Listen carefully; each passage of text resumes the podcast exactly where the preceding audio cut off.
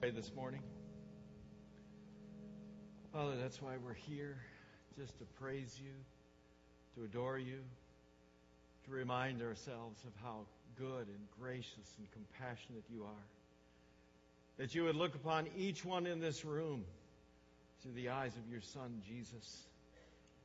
That you be willing to lay out life again. That you be willing to pour out blood again. That you be willing to give up everything so that we could be forgiven, so that we could be renewed, and that our lives could reach a new place, that we could be lifted up, our lives could be elevated, that we could walk in the footsteps of the King of Kings and the Lord of Lords. Father, we come to you today and we thank you, and we praise you, and we glorify you, and we humbly ask. Do what you will this day with our minds and our hearts and our lives that they might be completely yours. We ask it through Jesus Christ our Lord. Amen. Let's go and have a seat this morning as uh, called by name takes the seat. And uh, we turn to the Word here. Well, we're uh, in a series uh, called Did Jesus uh, Have to Say? And remember what we're doing is uh, we are looking at some um, uh, verses, uh, some sayings of Jesus that, you know, you just kind of wish on one hand, it's like, oh, man, you know, did, did he have to say that? And the title today is uh, You Need to Break the Log Jam. And uh, it's it's going to be one of those verses that's just not going to surprise you, right? Uh, and uh, let's just get to it. It comes out of Matthew 7 1. And it's where Jesus says, Judge not, lest ye be judged. Familiar with the verse? Yeah, don't, man, did he have to say that? I mean, you know, I mean, for us, it's difficult that he said that. Why? Well, because the world knows this verse. Have you ever noticed how the world is really good at, at remembering certain verses in the Bible? Right? And, and, this is one of them. And so you step in and, and, you try to help a brother out or a sister out and show them something, and, and, and what do they come back and say? Ah, ah, ah, ah. Judge not, lest you be judged. Amen? They know this verse. Darn it. They, why do you have to say this? They know this verse. You know what it does? It leads to things like this, you see? It leads to an attitude out in the world that says, well, who are we to say something, someone else is doing something sinful? I mean, none of us really has the right to question someone else's moral choices. It's a personal decision. Why? Judge not, lest you be judged. I mean, see what it does? It creates this cultural kind of permissiveness that says somehow we are supposed to be impotent when it comes to talking into the lives of others. Because all they have to do is just whip this verse out and lay it on the table, and right away we're supposed to step back and say, ah, eh, got me in that sense, don't you wish Jesus had never said that? Here's the problem. The problem for us is that culture has a way of taking Scripture and using it for its own purposes, which are not the purposes for which Scripture itself and the words themselves for, were originally spoken. The, the, culture has a way of taking Bible verses and, and, uh, and using them for their own purposes and not for the original purposes uh, they, they were spoken. You know, like that, that good old Bible verse, uh, God helps those who help themselves. Heard that one before? Culture's really good at that one, isn't it? Only one problem. It's not in the Bible. But that's what culture does, right? And so culture takes this first. So this morning, what do we got to do? What we got to do is let's look at it. Let's look at this verse. Let's figure out now what is Jesus really trying to say to us as Christ followers? What is he really trying to say to us about this arena of judgment? Does it, does it really mean that we can't make judgments? Let's look at it. Verse 7, or, uh, verse 1 of uh, chapter 7 of Matthew. It's in the Sermon on the Mount experience. Uh, here's one translation that says, Don't condemn others and God won't condemn you. God will be as hard on you as you are on others. He will treat you exactly as you treat them. Now, did you notice a shift in the terrain now that we're looking at the whole verse? I mean, there's a movement there, isn't it? I mean, when the, when the culture throws it in our face and says, no, listen, you can't judge. Judge not, lest you be judged. Now, wait a minute. Is that really what the verse says? I mean, actually, isn't it true? Notice that in this particular translation, in that first part, notice that little comma there. Don't condemn others, and God won't condemn you. What's happening? There, there's an association taking place, right? The association is now about, well, wait a minute. How are you judging others? Because how, how you judge others is going to come back on you. You see, there's an association taking place about not doing judgment, but how you exercise judgment. This is a theme throughout Scripture. We can see it in Luke 6, where Jesus does the same thing. He uses the same kind of verse, the same kind of teaching. He says, Do not judge, you'll not be judged. Do not condemn, you'll not be condemned. Forgive, and you will be forgiven. Do you see some associations taking place? I mean, it's, it's the association of now, now listen, how are you doing those things? Because how you do those things is relative to how you understand what you've already received. How, how you exercise forgiveness is relative to how you've already understood receiving forgiveness. If we look at uh, Matthew 6, we know this to be true. We, we have it in the Lord's Prayer. I mean, we pray this every week here at Christ Church, right? We, we say this phrase every week. Forgive our sins just as, just as we also have forgiven those who sin against us. What's the relationship? Father, forgive us because we know we need to be out there doing what? Forgiving others. You see, there's a, there's a relationship here between, between the reality of how you have received the forgiveness and how you exercise forgiveness. And so he can say, Forgive people when they sin against you. If you do, your Father who is in heaven will also forgive you. But if you do not forgive people their sins, your Father will not forgive your sins. You see the relationship? Yeah, it's talking about forgiveness being necessary in, in our life, but we exercise forgiveness. Why? Because we've already received it, and so we exercise it. So let's look at Matthew 7 again and look at the amplified translation of that. Keep in mind what we just looked at, in the balance of Scripture now, and, and look at and hear it again. Okay, you ready? Do not judge and criticize and condemn others, so that you may not be judged and criticized and condemned yourselves. For just as you judge and criticize and condemn others, you'll be judged and criticized and condemned in accordance with the measure you use, use to deal out to others, it will be dealt out again to you. Did you hear it differently this time? I hope so. Because what, what the scripture is talking about here is not the question, should we judge or shouldn't we judge? What he's talking about here is, how do we judge? How do we exercise judgment into the lives of other people. The question for us is not do we judge, don't we judge? The question for us is as you're making judgments, how does this how does this exercise of judgment, how does this impact and flow into the lives of other people? Jesus kind of captures that in Matthew 22 when he summarizes the commandments, right? We know this from scripture. We know this probably by heart. You know, love the Lord your God with all your heart, with all your soul, with all your mind first greatest commandment, but what's the second one? And the second's like that. What? Love your neighbor how? As your. Do you see the relationship? See what's going on here?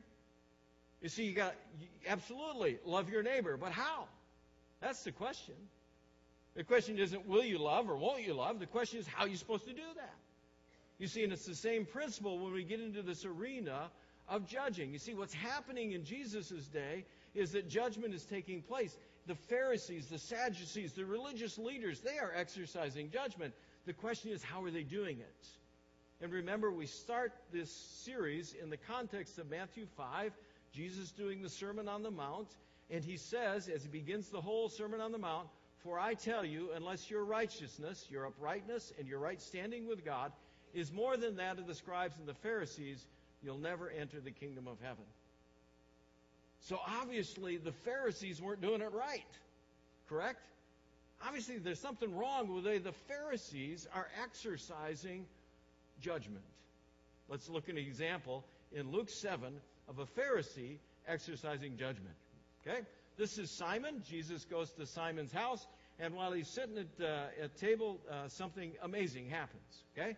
It says, And behold, a woman of the town who was an especially wicked sinner, when she learned that he was reclining at table, Jesus, reclining at table in the Pharisee's house, brought an alabaster flask of ointment, perfume.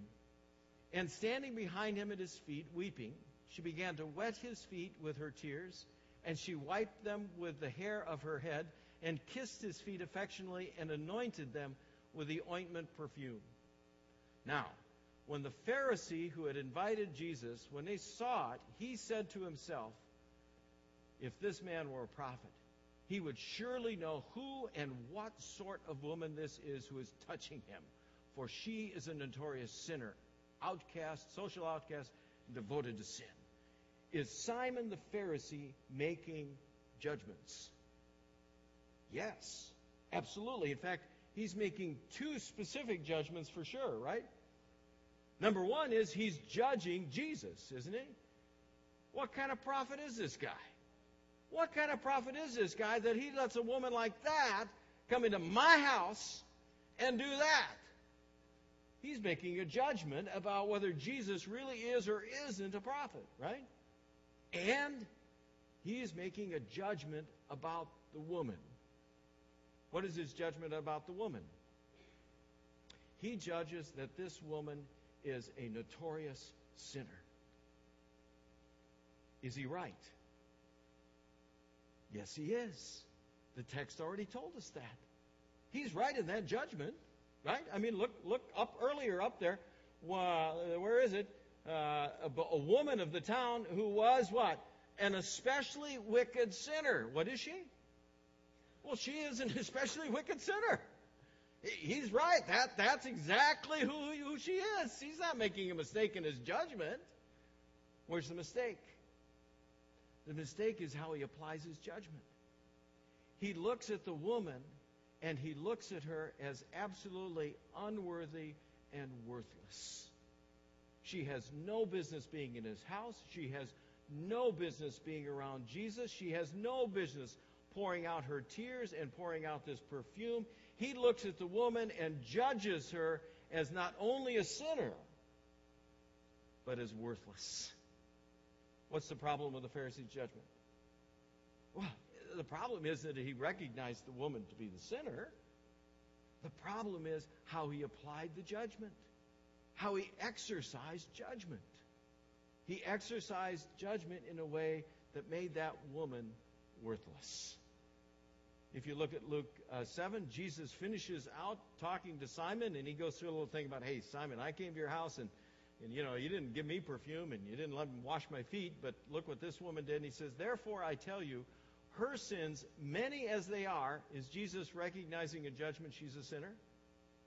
Same judgment, right? Same judgment as Simon. Her sins, many as they are, they are forgiven her because she has loved much. But he who is forgiven little loves little. What's the problem? Simon doesn't understand how much he has been loved and forgiven in this prophet who is sitting in his house. And he exercises it little. Do you get the relationship? See, the challenge for us is not whether we should or shouldn't exercise judgment. The challenge for us is how do we exercise judgment? How do we exercise judgment? And, and so often it's tempting for us to, to exercise judgment in the wrong way.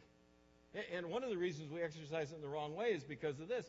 Because we, we just don't always understand completely the whole story of what's going on in other people's lives. That we jump to conclusions. And, and so we exercise judgment and we deem them unworthy. Because we don't know the, the whole picture of what's going on. If you look at 1 Samuel 16, God gives Samuel kind of a warning about jumping to that conclusion, right? Samuel's out looking for a new king. He's looking at all the boys, looking for David. It says, But the Lord said to Samuel, Look not on his appearance or at the height of his stature, for I have rejected him. For the Lord sees not as man sees. For man looks at the outward appearance, but the Lord looks where? Does the Lord have a better perspective than you do about how worthy or unworthy somebody else is? Absolutely. Right? You see, we're going to make judgments. The, the difficulty for us is we're not here to make sentences. Right? We're, we're, we're here to make judgments. But we're not here to exercise and execute sentences in people's lives because we don't know the whole that's not our role we don't know the story we can't see into people's lives that's just not what we're about no we're about making sure that we understand as god has loved us as god has exercised that grace of judgment into our life we exercise it in other people's lives this is what uh, paul would get to in 1 corinthians 4 he says listen i'm not conscious of anything against myself and, and I feel blameless, but I'm not vindicated and acquitted before God on that account. It is the Lord Himself who examines and judges me. What is Paul doing? He looks at himself and he says, What? I think I'm okay. I think I'm doing good. I mean, I'm, I'm trying to be faithful. I think I'm, I'm doing what God wants me to do, but you know what? That, that's not up to me to judge. That, that's just not up to me. That, that's God's role.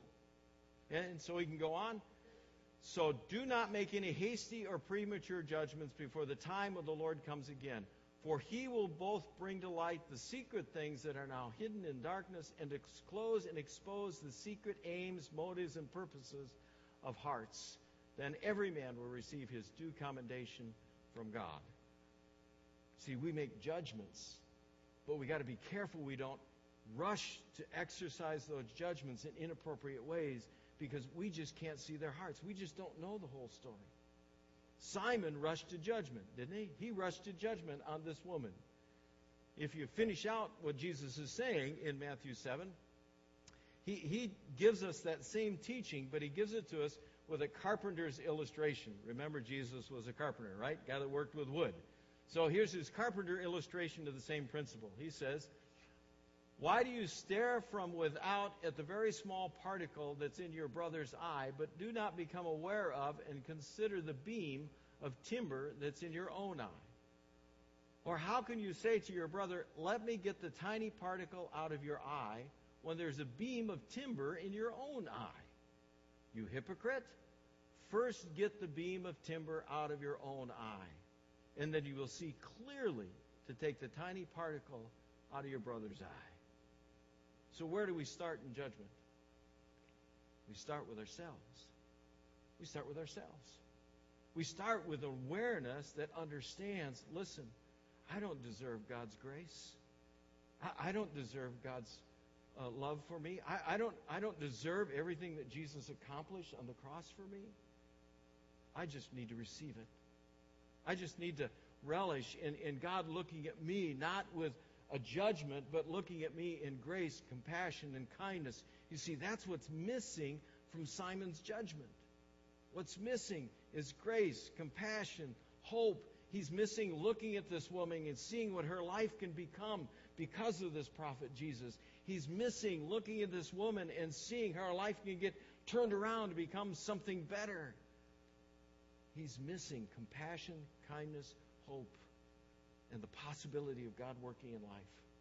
See, that's the challenge. The challenge for us is not to make judgment or not make judgment. The challenge is to exercise judgment in the same way that God exercised it in our life.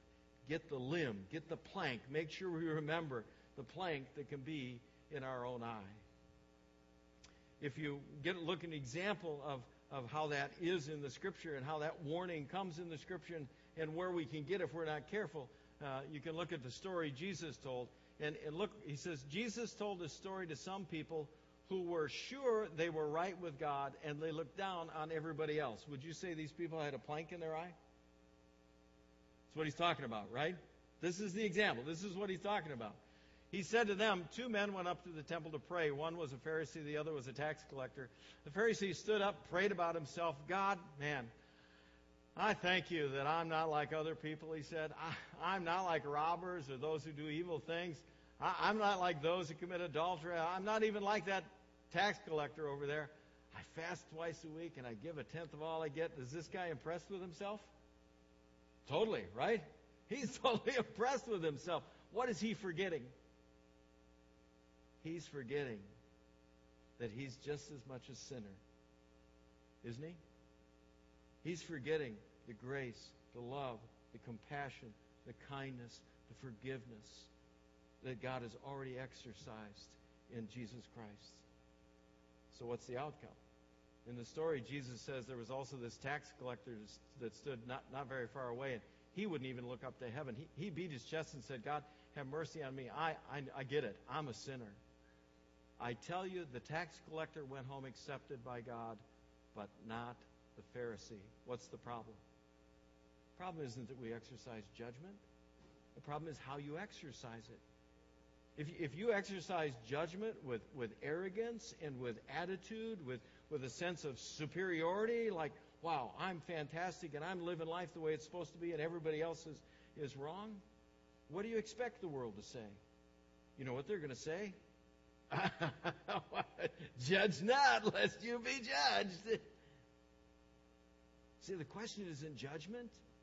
The question is, do you understand how forgiven you are? Do you understand how loved you are in Christ? Do you understand everything that Jesus Christ gave up so that your life can be new and different? Do you understand that because He's done all that for you, you have absolutely, utterly no choice but to judge with kindness, compassion, forgiveness, and hope. Let's look again at Matthew 7. Because the easy thing for us, in terms of the way the world speaks to us, the easy thing for us would be to say, well, you know, look, if the world's going to keep throwing that in our face, then let's just stop the whole judgment thing. Let, us just not even do the whole judgment thing. The problem is, look again at Matthew 7.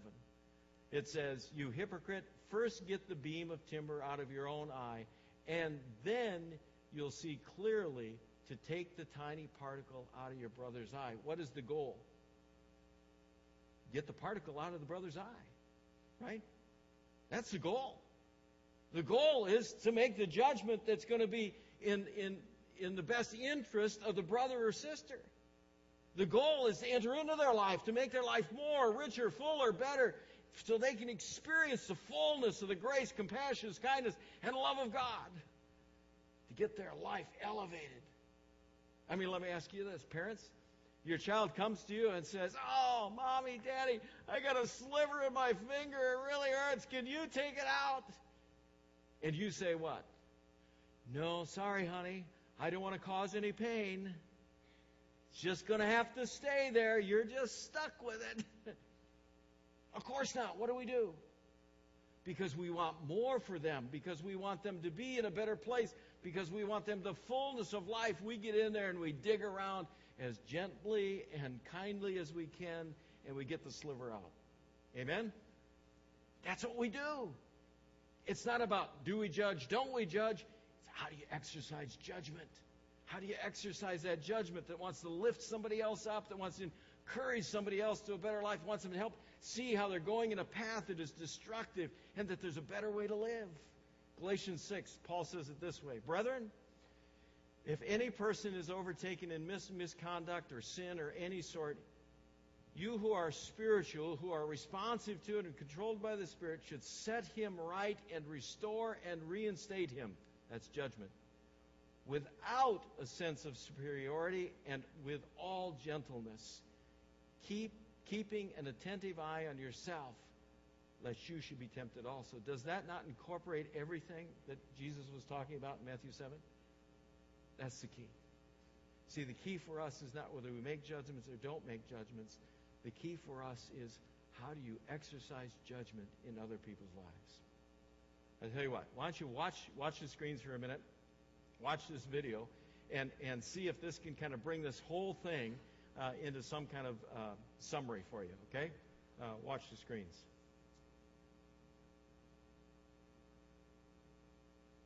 The old saying goes, "Don't judge a book by its cover," and it's true.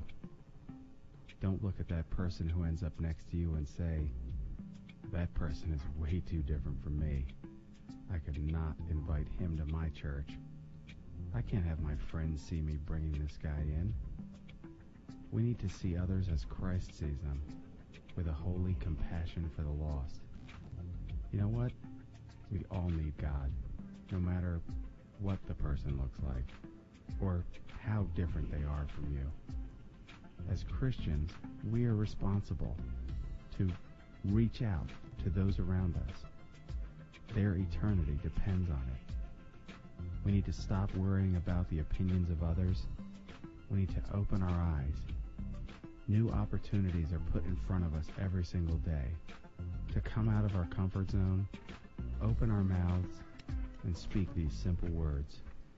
Hey man, if you're not doing anything this weekend, uh, check this out. We're doing something cool at our church. So.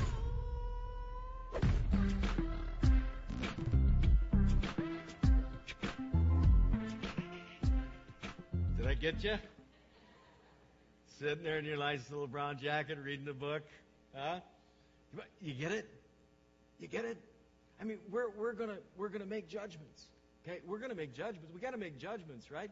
If if you look at Matthew seven, right, same chapter, right after this section about you know how we judge, right? Do not give that which is holy, the sacred things, to the dogs. Do not throw your pearls before hogs, lest they trample upon them with their feet and turn and tear you into pieces. What's the deal? Well, you know what? In that text, you got to figure out and make a judgment who's a dog and who's a hog. Right? You're going to make a judgment. Who's a dog? Who's a hog?